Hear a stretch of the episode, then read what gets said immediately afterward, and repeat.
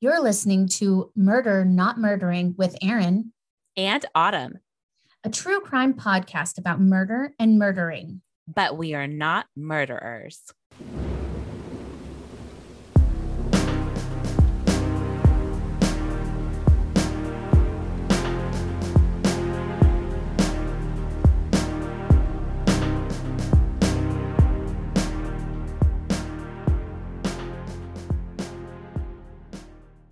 Hi, everybody. Welcome back to Murder Not Murdering. oh God, we are not great at that part. No, we're we're like we're good at the awkward. we're good at the research and the murder part. That's what you come here for, anyway. Yes, and then we just naturally banter back and forth. So I guess you guys like that. well, I hope so. Uh, please listen again. That's yes, all we ask. Please continue to be our fans. please keep listening, please. Please. For our sanity. Please. Um, so I just wanted to do something really quickly before we get started. Um, I wanted to do a quick PSA, especially for our Washington State listeners. Um, and we posted about it on our Instagram today, but I also wanted to do it on the podcast just in case you didn't see our Insta today I want to tell you about a possible abduction that happened to a friend of mine um, when they were uh, having a snack at a Taco Bell off of exit 20A on I 405 in Kirkland. And again, this happened today. Uh, a white and burgundy van with a taped up tail light appeared to be broken down. My friend is super sweet.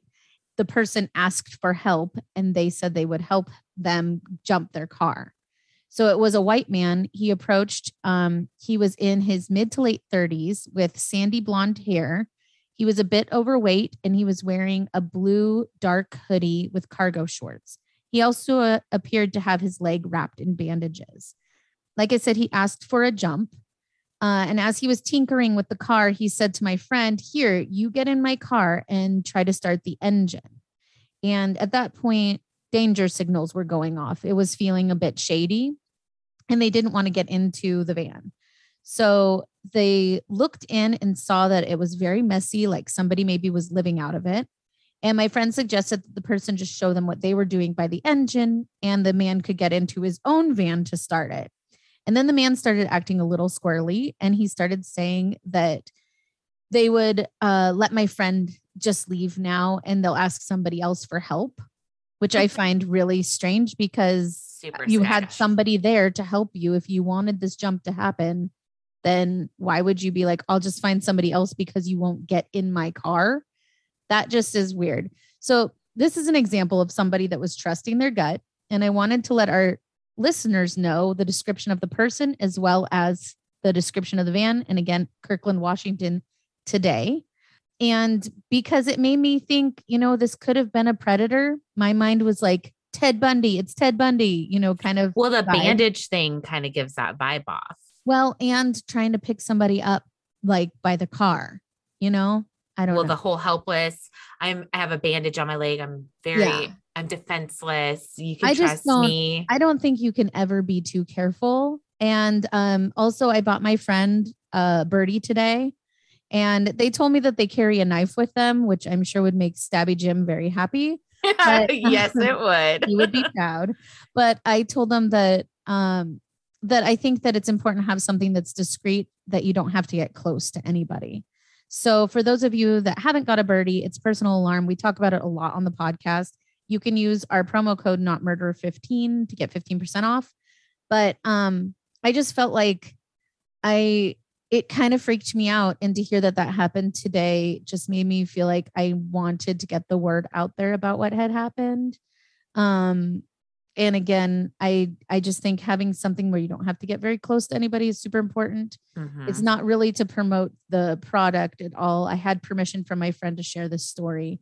It was just um, kind of scary and crazy to think of, you know. And if there weren't enough people around or something, I don't know kind of kind of freaky but i just thought you know if it stops maybe they try again and it keeps somebody from not stopping to help them or something then mm-hmm. good right and when you say today it's the 29th of april oh sorry yeah i forget that you guys that we record these and people listen other times yes And again, I don't know. Maybe this person was on the up and up, but if you're feeling danger signals and you're feeling like this doesn't feel right to me, then get the fuck out of there. You don't have to be polite. You don't have to be nice no. or any of that. Just get the fuck out because you just never know. And I feel like, especially like for me as a woman, I feel like we're kind of brought up to be like helpful and say sorry and all of that. Mm-hmm. And you mm-hmm. don't have to apologize for getting the fuck out of a situation that feels shady. Right. Not at all. Like no apologies. No. Uh anyway, how's things? Good. How about you? Good. How's work? Busy? Yes, we are very busy, but I am loving it. That's good. Busy is good. Yes. Um, I've been busy too. Uh, anyway, so I'm gonna get started. That's enough of that chit chat. We're super awkward, but we mean well. I kind of have a long case, so I'm just gonna jump right in because I don't want it to take forever for all of you. I appreciate that. Mm-hmm. And plus, you come here for the murders. Yes, we do. Oh, you you do? Yeah, I do. okay. Now, my case this week is one of intrigue, violence, and involves one of the most incredible stars of our time. This is the Lana Turner murder scandal. To fully understand this case, and to be able to formulate your own opinion on what actually happened, you have to start at the beginning. Lana Turner was born Julia Jean Turner on February 8, 1921. She would eventually achieve fame as both a pinup model and a film actress with a career spanning nearly over 50 years. In the mid 40s, she was one of the highest paid actresses in the entire United States and one of MGM's biggest stars with her films earning more than 50 million for the studio during her 18 year contract with them. Lana's parents had first met while 14 year old Mildred was visiting Picher, Oklahoma with her father, who was inspecting local mines there.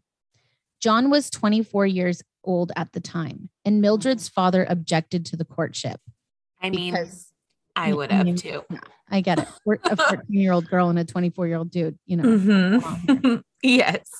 Shortly after the two eloped and moved to Idaho, Mildred was four days shy of her 17th birthday when she gave birth to Lana in Wallace, Idaho. She was the only child of John and Mildred. Her father opened a dry cleaning service and worked in the local silver mines. Unfortunately, the Turner family struggled financially and relocated to San Francisco when she was just six years old, after which her parents had separated. Ooh. Now, this next part would make a huge impact on Lana's life. On December 14th, 1930, her father was murdered. And that's not even the one I'm covering. He had won some money at a traveling craps game, stuffed his winnings into his left sock, and headed for home. He was later found bludgeoned to death with his left shoe and sock missing on a corner near dog, the Dogpatch district in San Francisco. His robbery and homicide were never solved. His Dang. death, yeah, his death had a major effect on Lana, as she stated, I know my father's sweetness and gaiety, his warmth and his tragedy have never been far from me. Oh, that's really sad. I know. Lana's life didn't get any easier from there, as she frequently lived with family and family friends and acquaintances, so her struggling mother could save money. They moved a lot from Sacramento and throughout the Bay Area. Following her father's death, she lived for a period in Modesto, with a family who physically abused her and treated her like a servant. Her mother worked 80 hours per week as a beautician to support herself and her daughter. Lana recalled sometimes living on crackers and milk for half a week.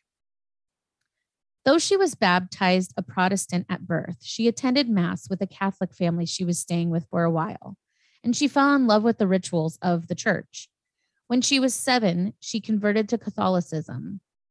She attended the convent of Immaculate Conception and hoped to become a nun. In the mid 30s, her mother developed respiratory problems, and the doctors said they needed to move to a drier climate. They settled on Los Angeles. There are two stories about Lana Turner's discovery. The one that Lana told she was a junior at the Hollywood High School when she skipped a typing class and bought a Coca Cola at the Top Hat Malt Shop. While in the shop, she was spotted by William R. Wilkerson, a publisher of The Hollywood Reporter.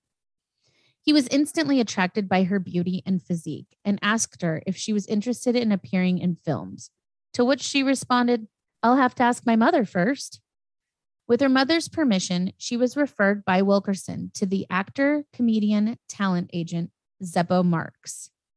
In December 1936, Marx introduced her to film director Mervyn Leroy, who signed her to Warner Brothers in a $50 weekly contract.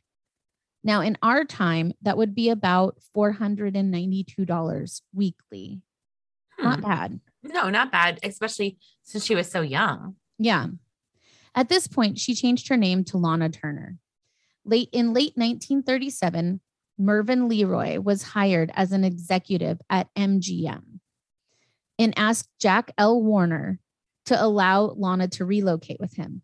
Mr. Warner obliged as he believed Turner would not amount to anything. Big mistake. Huge. Huge mistake. Huge. She signed a contract with MGM for $100 weekly, which would be about $1,800 today. She was moving on up. She made several movies and completed her studies and graduated from high school that year. Louis B. Mayer called her the next Jean Harlow. She was experiencing a ton of commercial success and landed the cover of Look magazine. Take that, Mr. Warner. Right? In February 1940, newspapers went wild when she eloped to Las Vegas with a 28 year old band leader, Artie Shaw. They only briefly knew each other, but Lana said that she was stirred by his eloquence. And after their first date, the two spontaneously decided to get married. First date. Sounds about right.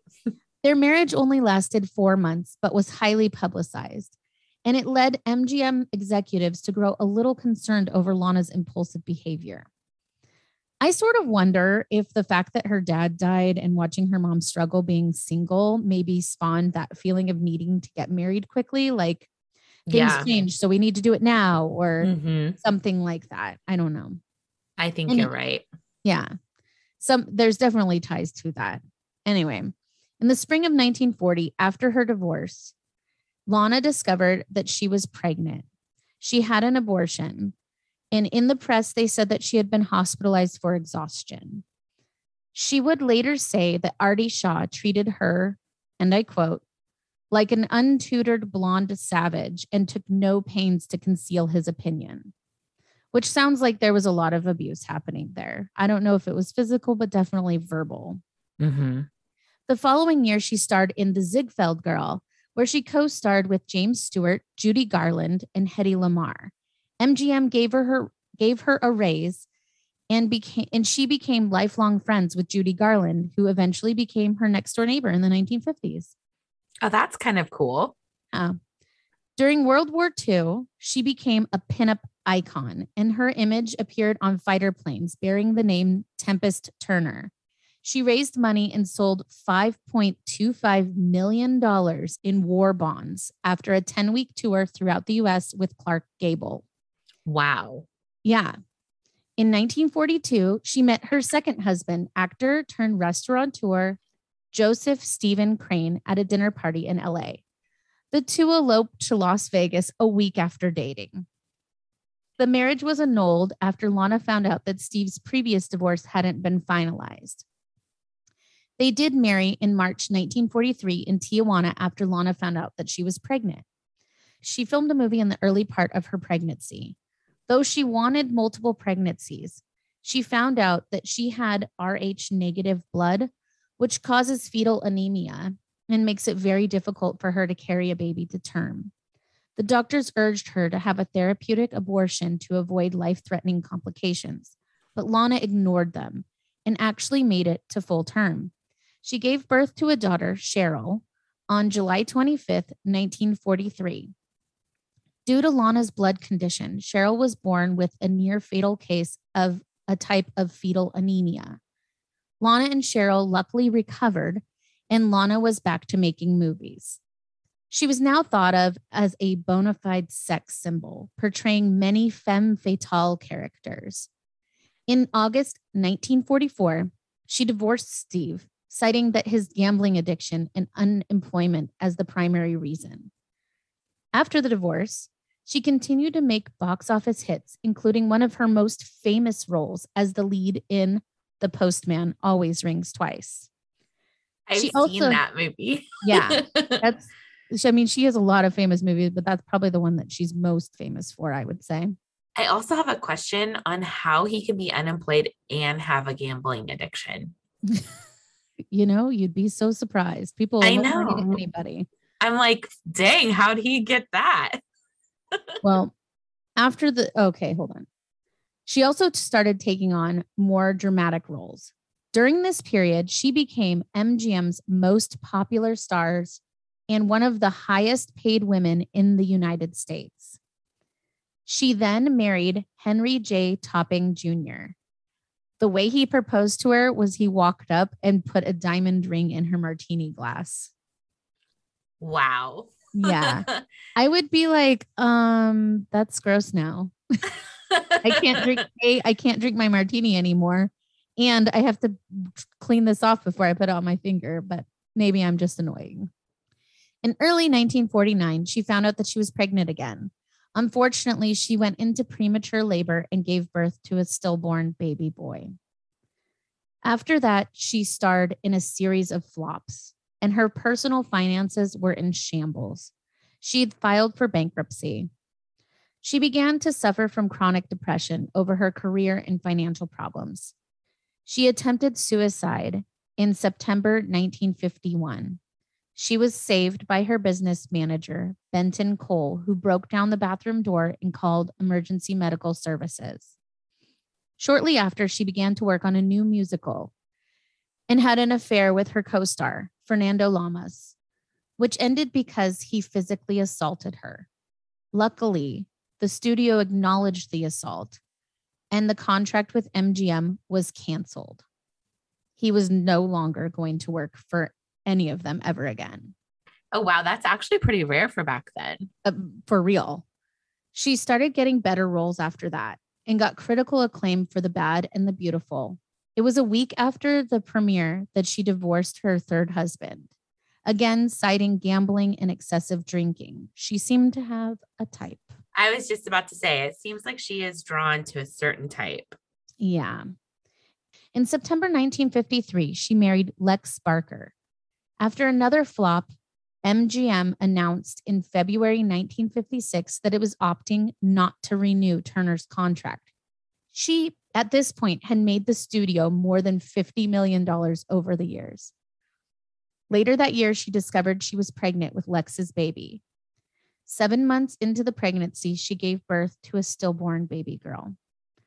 This is just heart- heartbreaking. It's like blow after blow for her. I just feel I know. so bad. I know. In July 1957, she filed for divorce from Lex Barker after finding out that he had regularly molested and raped her daughter, Cheryl. Oh my, it just gets worse. I know. According to Cheryl, Lana had confronted Barker before forcing him out of their house at gunpoint. In December 1957, she starred in Peyton's Place and was nominated for an Academy Award for Best Actress. Though she didn't win, she was grateful for the nomination. While shooting the film, the lady takes a flyer. She began receiving phone calls and flowers from mobster Johnny Stompanato. But he was using the name John Steele. He had close ties to the LA underworld and the gangster Mickey Cohen. And he feared that she wouldn't date him knowing who he, who he was. He pursued her aggressively, which is like big red flags. But Lana was intrigued and began dating him casually. A friend of hers told Lana who Johnny actually was, and she confronted him.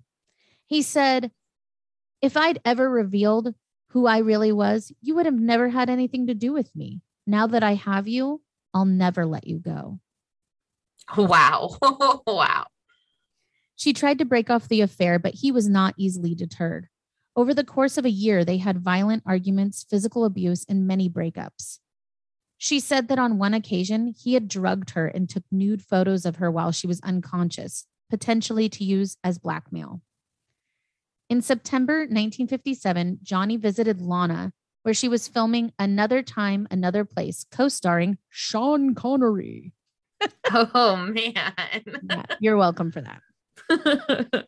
Everything was initially happy, but they soon began fighting again. Johnny was a jealous guy and became suspicious when Lana would not allow him to visit the set. And during one fight, he violently choked her.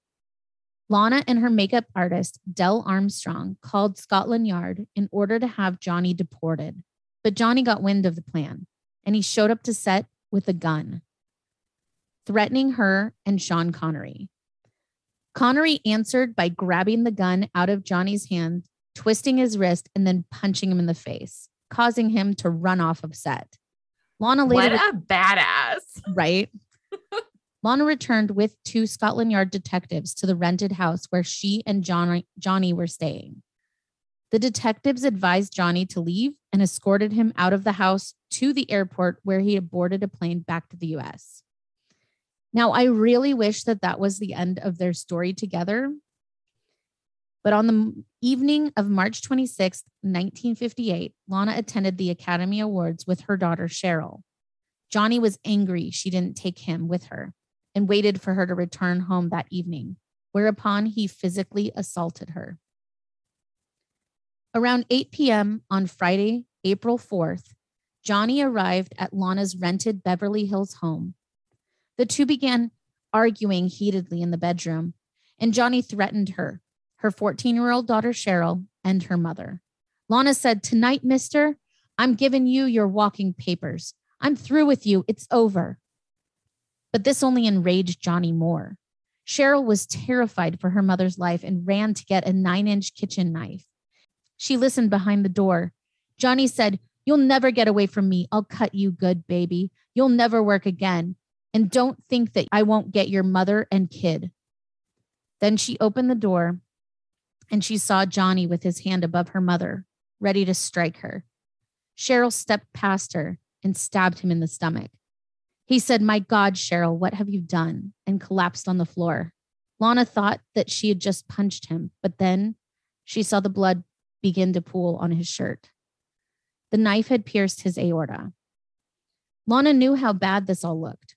Her mother called the family doctor, who tried to give mouth to mouth to Johnny, as well as a shot of adrenaline, but he was pronounced dead. The doctor advised Lana to call her lawyer.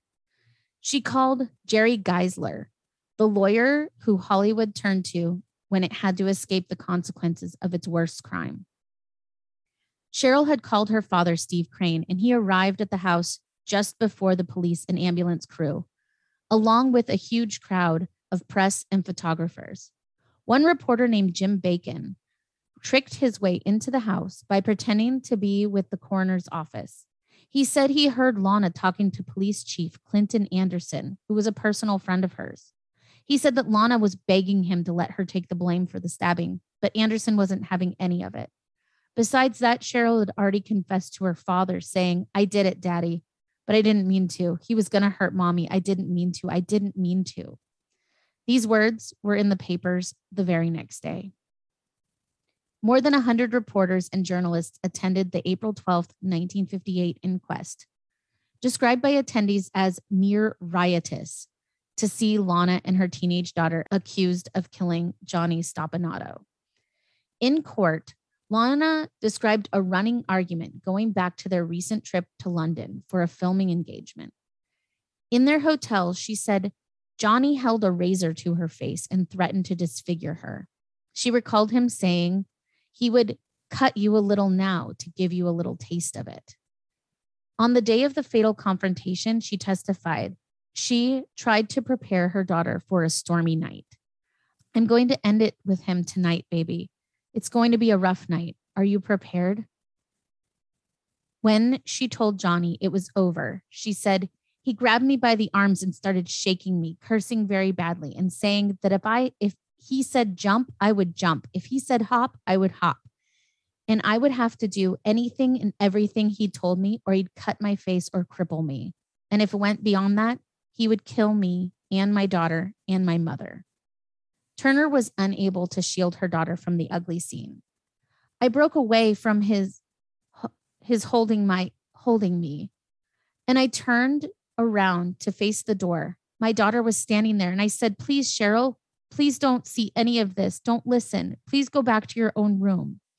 Cheryl returned to her room but testified that she could still hear the raised voices as Lana told Johnny, "Don't ever touch me again. I I am absolutely finished. This is the end. I want you to get out." I was walking towards the bedroom door and he was right behind me. I opened it and my daughter came in. I swear it happened so fast. I truthfully thought she had just hit him in the stomach. The best I can remember, they came together and they parted. I never saw the blade. After four hours of testimony and approximately 25 minutes of deliberation, the jury deemed the killing a justifiable homicide. Cheryl remained a temporary ward of the court until April 24th, when a juvenile court hearing was held, during which the judge expressed concerns over her receiving proper parental supervision.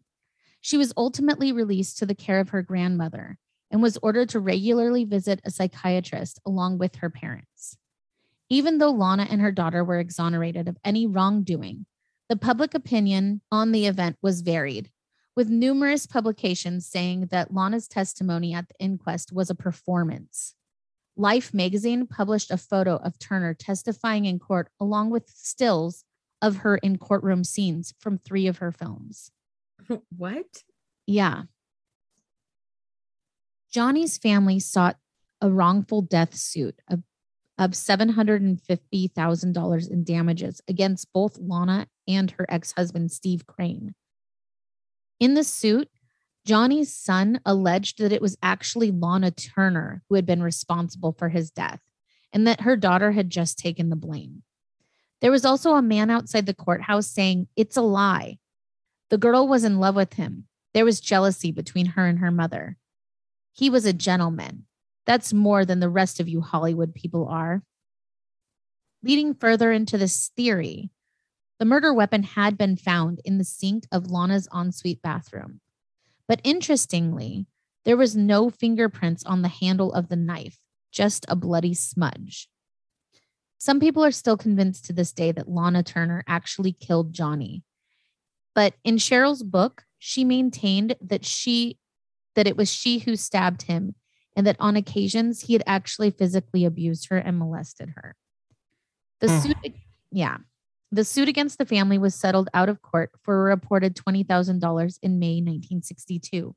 From what I understand, this was because there was a delay before the police were called. Lana would go on to have success again in films and TV.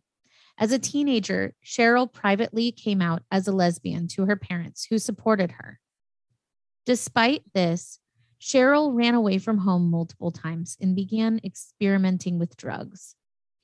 Worried that she was dealing with the repercussions of killing Johnny, Lana sent her to the Institute of Living in Connecticut for treatment. Lana would marry and divorce three more times. She worked until she was diagnosed with throat cancer in 1992.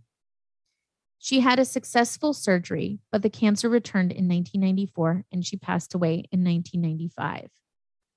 Upon graduating high school, Cheryl briefly worked as a model before entering the restaurant business, working in the Luau, a Polynesian restaurant owned by her father. Hmm. She would later study restaurant management and hospitality at Cornell University, hoping to later become a restaurateur. In 1970, she began dating model Joyce Leroy, whom she was introduced by Marlon Brando. Oh, wow. yeah. at a party. In the 1980s, Crane shifted her focus, her career focus to real estate, and she became a broker in Hawaii and Palm Springs, California. In 1988, she authored a memoir titled Detour, a Hollywood Story. She published her second memoir in 2008 titled Lana, The Memories, the Myths, the Movies, which focused on her mother. And in 2011, she published her first fictional work, The Bad Always Die Twice. Oh, wow. In, in November 2014, she married her longtime partner. And they had been together for four decades at that point. Oh, wow. That's awesome. Yeah. Uh, Cheryl still works as a real estate agent as as uh, as I have found up until 2018, but she might still be a real estate agent. That was just the last information I had for her. My sources were Wikipedia, allthatisinteresting.com, the LA Times, and Morbidology. So, what do you think? Do you think it was Lana or her daughter? You know, it's hard to say, but I think that it was her daughter. That's what I think too. I mean, I think it's weird that there weren't any prints on the knife. That was definitely a fact that I was like, hmm. But I think she also was panicking and mm-hmm. was talking to that lawyer. And yes, I totally do. I think that. But I believe she was the story. Conflicted. Yeah, I think she was conflicted that if she wanted to take the fall for her daughter.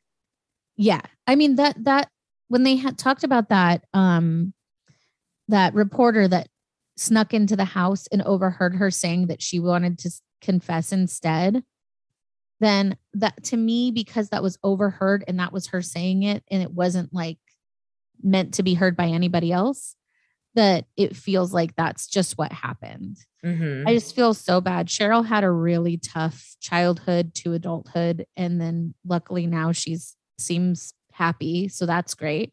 Mm-hmm. But it's kind of crazy. And it's funny because I don't think that um, I even knew about this until I was just randomly looking at murders and that came, across this whole story. Yeah, I don't think I honestly had heard of it either. Yeah, and I'll post um, pictures from the crime scene. Um, so be we'll put a little uh, warning, but there is pictures from the actual crime scene, and also pictures of Lana in court, and um, and a picture of her and her daughter, who is legitimately the most freaking gorgeous lady ever. Like, I don't know why she briefly worked as a model because she is stunningly beautiful. She probably hated it. probably. I found it really interesting. Also, I kind of think I want to try The Bad Always Die Twice. I'm always looking for a new book anyway. Might be interesting. You should give it a whirl. Anyway, that's my case this week, and I will be back next week with a current, like new case. Just what? I know. Why are you treading on my territory? Oh, I'm going. I'm I'm getting right all up in there. so be ready. There'll be something new next week. Well, not new, but it'll still be murder, but it'll be a newer one from me. so, surprise. Surprise. Um, anyway, we'll be we're gonna hear from our sponsor and we will be right back. And we're back. what everybody missed during the break was me showing Aaron my mad skills of uh-huh. a British accent. Yeah. Like I said um, last week when Erin was doing her accent, maybe just I would be happy that it wasn't me because I am horrible at accents. I have no idea where that was from. Like, it was British. I, yep. British. Brit- British. No, no, stop. Stop. Stop. That's enough. That's enough now. We don't have to hurt the people's ears. Oh, man. Um, I'm just okay. so good at it. so good. Oh my God. It was like so good. I know. No one so. would know I'm not from Britain. Britain. Oh. No. Okay. oh, yeah. Okay. Man, I surprised myself. mm, yeah. Yep. I don't know why there's a rolling R in that, but okay. It's it is what it is. Don't judge. That's it's what British. British. oh no. Come on, Margarita. Don't tell me that. That's true. That was that was my name when we were in Spanish class together. But it was also my name. Yeah, that's right. Margarita wanted to. because to let everybody know, we started out in separate Spanish classes. We did. We and did. I was true. Margarita in mine, and she was Margarita in hers. And then when we got to this year two, yeah, they put us in the same class together, which was stupid on their part. But then yeah. we were who was Margarita Dos? I don't remember. I have no idea. One of us was Uno and one of us was Dos. yeah. It was, it was nice. It was it was, it was pretty funny. Oh man, that class was good. Oh, we had the best teacher. We did, Holbert. She was so yeah, nice. She was so nice. She, she was, was so nice. I love. She always her. had us like belting Shakira songs and mm-hmm. stuff. Oh, I just loved her. To this day, Shakira makes me think of her. Yeah. yeah. Oh, and she would get into it too. Uh, she was a great teacher. Love. She her. was. She really was. I think she's still teaching too. Shout out to Miss Holbert. Maybe you will hear this podcast and remember us too. The margaritas in your life. oh my god, we probably made her drink margaritas. Anyway, we're going to get started on Autumn's case now. Yes, we are going to start on my case. And I wanted to say that I researched this case and it was very important to me to get it out. And I'm sitting here today and I listen to podcasts while I work. And the podcast came up from a well known podcast that I really enjoy listening to called Going West. And they released their episode today. And it's the same case. It's so upsetting when that happens. I know. I'm like, man, I just put in a lot of work. Do I still do it? And then we decided I would because it's about a missing person. And the more people that hear it, the better. So, yeah. And you listened to it, right? Yes. I listened to theirs and they had about the same information I did. Um, maybe a little more, a couple details that were different, but I figured that not everyone listens to their podcast or not everyone listens to ours. So the more people that hear about it, the better.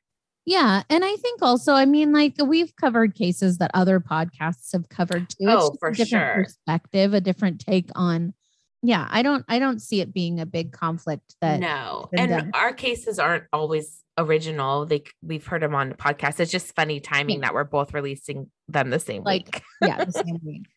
I will get started and it's the disappearance of Logan Schindelman. Oh. Logan Drew Schindelman was born on June 27th, 1996, in Olympia, Washington. He was conceived when his Saudi Arabian native father was visiting on a business trip.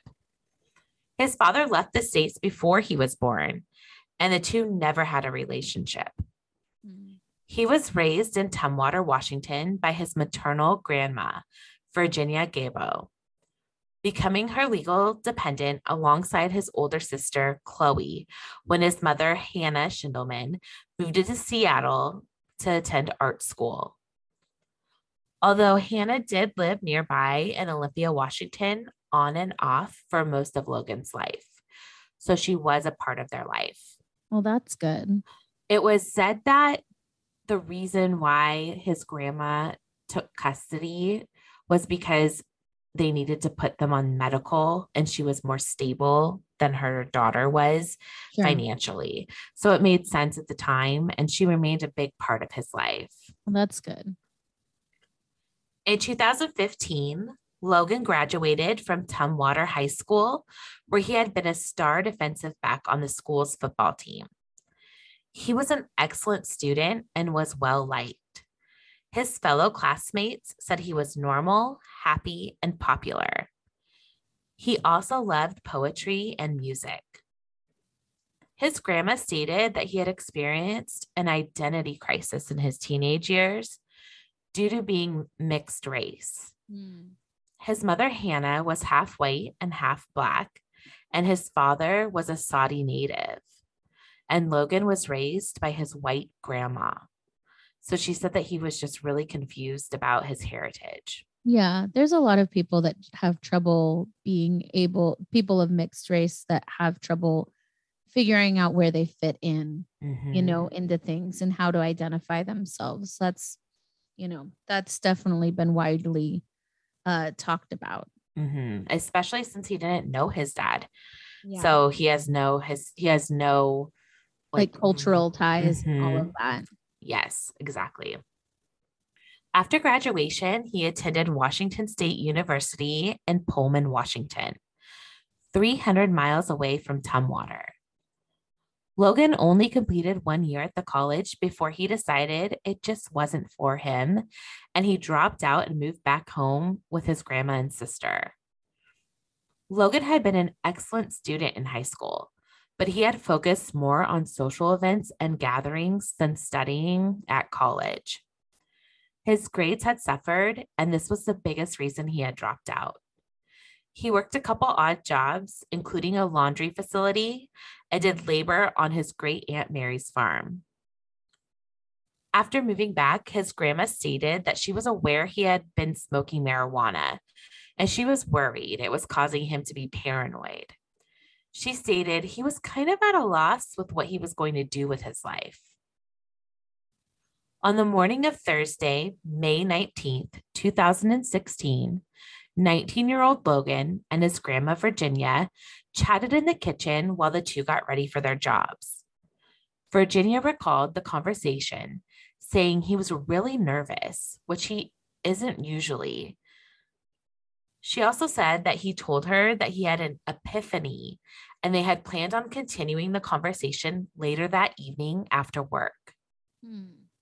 But Logan never arrived home that evening. That's what I was worried about. Mm-hmm. Virginia tracked his cell phone and saw that it was pinging near Olympia. At this point, she assumed that he was visiting with his mother, Hannah, and called it a night he was 19 so it wasn't like she needed to know exactly sure. where he was. He was an and adult. like oh he's he's probably with his mom. It makes mm-hmm. sense. Yeah. Yep.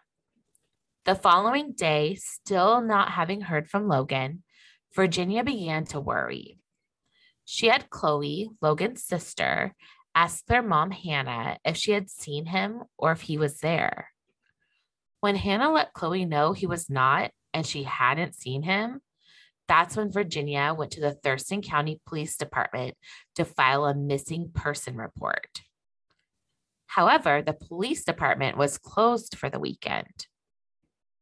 Legit didn't know that was a thing. Did yeah. you?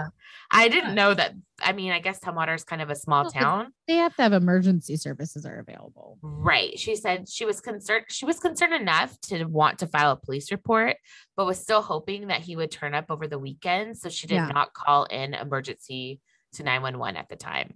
Yeah. Virginia spent the weekend driving around looking for Logan with no luck. On Monday, May 23rd, she returned to the station and filed a missing persons report. Immediately, she was notified that a car matching the description she had given them was impounded on May 20th. The black 1996 Chrysler Sebring had been found abandoned on southbound I 5 at milepost 92 between Tumwater and Maytown. The car was confirmed to be Logan's, and the impound lot directly turned it over to Virginia. Inside, they found Logan's cell phone, wallet, debit card, driver's license, and $25 in cash. Yeah, I don't like any of that. No, knowing her Obviously, grandson, it's not it's not a robbery at this mm-mm. point. And if he was going anywhere, he's gonna yeah, take his phone, his Your wallet, ID? his debit card, yeah, cash money. Like he would have taken yeah. that.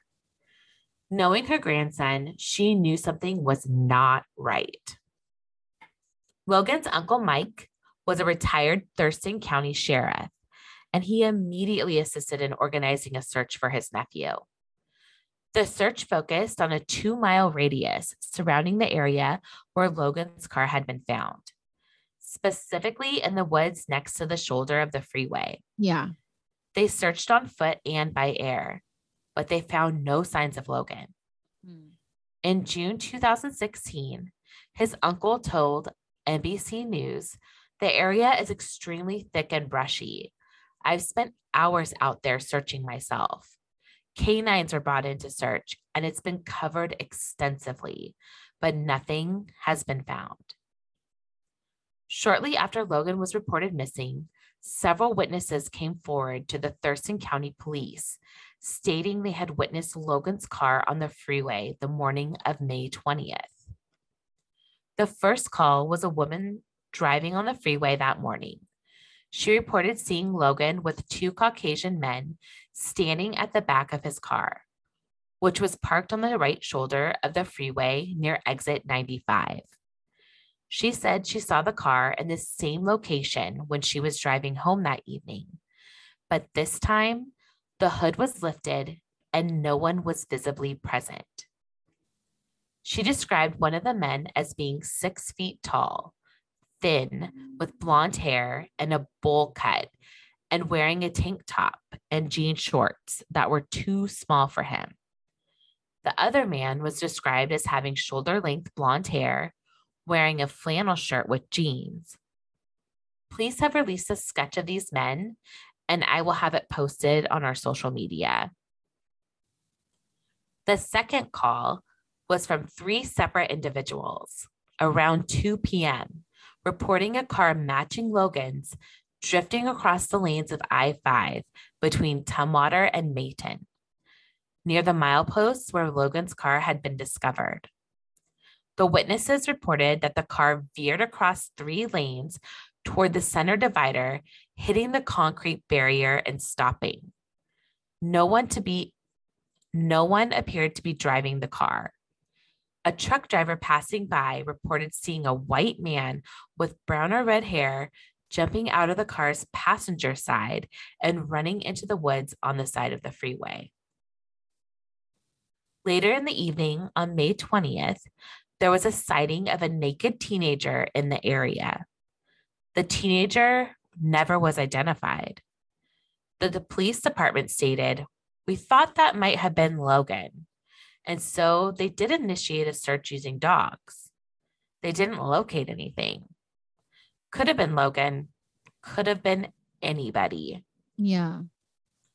Having still not found Logan, the family decided to hire a private investigator. Having such little information to go on, it didn't go far. Because Logan's car had been impounded and not processed by a crime lab, any potential evidence from the car was rendered unusable. Yeah, that's what I was worried about. Mm-hmm. They did use his cell phone records to track his movements on the morning of the 20th. It showed Logan traveled towards I 5 South. He then turned around and headed north before reversing direction again and headed south on I 5 and eventually stopping where the car was found abandoned. That's weird. Super weird. As of today, Logan Schindelman has been missing for five years and 11 months. He was last seen wearing a white shirt, blue jeans, a black windbreaker, and possibly a pair of Nike tennis shoes. My sources were Wikipedia, ID channels disappeared, Going West podcast, NBC News, Fox Q13, KOMO News, and Seattle Times. Wow, that's really sad. What do you think happened? No idea. I mean, really, no idea. And I mean, it's really hard to say with the, the one person that saw the two white guys if that was even him. Yeah. I don't know, or or that maybe they just saw something else. You know, it's ah, just so suspicious. Really it's just so weird because it's there were multiple suspicious. witnesses that saw his car and called 911 before he had even been reported missing. So it's like they're they're like credible well, because the thing, yeah. The thing that strikes me though is the the epiphany that mm-hmm. he said to his grandma that he was had an epiphany and they were going to talk about it later. Mm-hmm. Which means like he wouldn't have said that if he wasn't planning on coming home firstly. 100%. Secondly, it seemed like there was like he had planned to meet somebody somewhere or something. Something was in the works. Mm-hmm. You know. Yes. I also don't think that that pot made him so paranoid. no, I don't either. I don't think I that know. that would have been the situation either. In case anybody wonders, we are from Washington and uh, and marijuana is legal here. Yes. So it's it's not there's not really much of a stigma anymore to any of it. No, and I just don't I don't think that that had anything to do with anything, no. but his grandma did mention it, so it was yeah. something that I had to say. But I'm just curious. I'm really curious on what what, what could, could have, have happened. possibly happened. Yeah. I mean, and the naked person, that's weird. Mm-hmm. you know, like, like, what coincidental, maybe, but like maybe. I mean, it's hard to say. It's small town, small area. So mm-hmm. I don't know. It's, it's really, just, yeah. It's sad. Like, where is he? Like, where is this young man? Yeah, and you'll have the you'll have the pictures and um and everything up on the Instagram page. Yes, so. yes. And I just figure that the more information we get out there, the more we talk about things like this, somebody somewhere knows something. Yes. And even if it, you know, and hopefully that it just means that he lives He's in, alive. Yeah. And he lives, you know, like in the Bahamas or something. Right. Like but, maybe he decided that he wanted to find out more about his roots. They did contact his biological father and he's not there, but yeah. You know, it's just um it's just I have no idea the other thing that you know i was thinking too and and i hate to stereotype but when you were saying tall blonde haired i was like was it some sort of hate crime or mm. something like that? Could have been. I don't it, know. it definitely could have been. I don't know. he know. was a really handsome young man too. Yeah. He was very handsome. When that, i saw the pictures it kind of hit home because of you know my stepson. Like he's around that age and i was just like dang yeah. what a promising young life, you know? It's always hard when it's someone young because it is it is such a it's such a loss people that don't get to live their life unless he is. I mean, again, we don't know. Yeah, we it's have so no idea. Something like this. There's you absolutely know, no evidence that he's dead, but there's no evidence that he's alive either. Yeah, it's very extraordinarily suspicious to me. Yeah, it's just, and there's not that much information. That's why it was so short. I really, there's really nothing to go off of. I really wish they'd have been able to process the car. I know. I feel like there's like something key in there or something. I don't know, hairs, fiber, something. Something. I yeah. know for sure. I Especially definitely if, thought if he was too. spotted riding in a car with other people, then it's like, hmm. Mm-hmm. I don't know. I agree. It's just really sad. It is really sad. It's like, it's where is he? And it's always, it's always when there's an unsolved case to me, it's always a mission in my head. I'm like, someone somewhere, there has to be an answer. Even like people if, don't just disappear into thin air. Well, and people don't always keep their secrets forever. No, that's you a very I mean? good point. Mm-hmm. Somebody will say something. Somebody will, somebody would say something to somebody they trusted, and then they will betray that person. And then that person will be like, F you, and they'll tell their secret. And I will 100% hope that that's exactly how that plays out. Yes, me too. Somebody somewhere is going to squeal on whatever happens. So you better be ready. Yeah.